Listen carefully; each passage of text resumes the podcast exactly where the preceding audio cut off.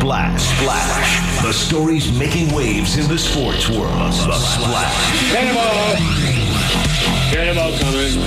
Cannonball coming. The Splash. Brought to you by Presidential Pools, Arizona's number one pool builder. See why at presidentialpools.com. Suns back at it post All Star break tonight in Dallas against Luka Doncic and the Mavericks. Suns come into tonight with a 33 and 22 record. Mavs just a half game back at 32 and 23 as we enter the final stretch of the regular season. Third and final meeting between the two teams this regular season.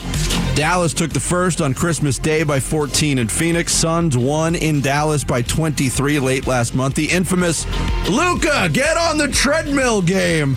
Uh, Bradley Beal currently listed as questionable for tonight's game as he's working back from a hamstring injury. Although the tone from Frank Vogel yesterday during Newsmakers Week was way more positive than questionable. Tip off 5:30. Pregame coverage starts at 4:30 on Arizona Sports on 98.7 and the Arizona Sports app. It's one of 12 games on the schedule for tonight as the league gets back to work following the All-Star festivities in Indianapolis. Some of the other marquee games on the slate this evening: the Knicks visiting Philadelphia, Clippers in Oklahoma City, and a matchup of two of the top teams in the West, and Golden State hosting the Lakers in San Francisco. Lakers won't have LeBron, but those are two teams that are kind of jockeying for position and mm. trying to avoid that play-in.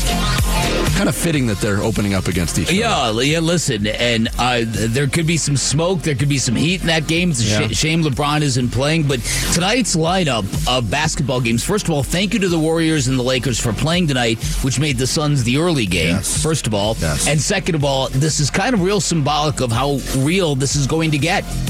Right, as as Frank Vogel told us yesterday, every game is going to feel like a playoff game. Yeah, might not be that far off. games like tonight for the Suns, you either build a cushion over a team like Dallas, or you, you lose tonight, you're behind Dallas again, just like that in the Mm-hmm. Just battle. like that. Uh, make it 11 straight losses for the Coyotes. They fell 6-3 to the Toronto Maple Leafs at Mullet Arena last night. Once again, the Yotes allowed a big first period and couldn't recover. Bobby McMann scored a minute 56 into the game. Auston Matthews on the power play, 3:05 later. By the way, Matthews' 50th goal of the season. William Nylander made it 3 0 Toronto later in the period.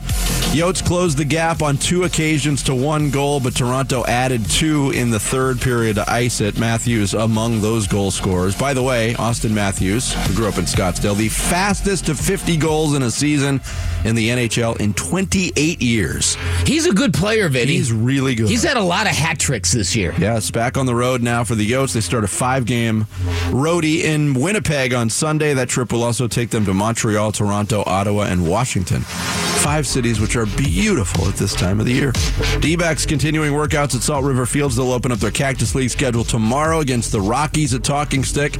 Cactus League play actually swings into action tonight with the Padres hosting the Dodgers at Peoria Sports Complex. One other baseball note former All Star first baseman Eric Hosmer calling it a career after 13 seasons in the Bigs. Hosmer was the third overall pick of the Royals in 2008, helped them to the just their second World Series championship 2015. He was an All Star the next year, four Gold Gloves in his career, which also included stops in San Diego, Boston, and in Chicago with the Cub. The Cub. I still remember um, the the World Baseball Classic where Eric Hosmer got the nod, played most of the tournament at first base instead of Paul Goldschmidt. That's right. Also, that two year Royals like mini dynasty It's got to be one of the weirdest. They were awful before and ever since. Yeah, but they had that bl- they had that run of high draft picks, and they panned out to the point where they were really good. Cardinals have parted ways with VP of Player Personnel Quentin Harris, according to reports. Harris had been a member of Arizona's scouting staff for 16 years. He also played four years with the Cardinals from 2002 to 2005. We are also coming down the stretch in college basketball's regular season. Tonight, ASU hosting Washington at Desert Financial Arena in Tempe. That game gets underway at 7. Pregame coverage starting at 6.30 on ESPN 620 and the Arizona Sports app. Good one down in Tucson. Fourth ranked Arizona hosting 21st ranked Washington State at McKale Center in a 9 o'clock tip off.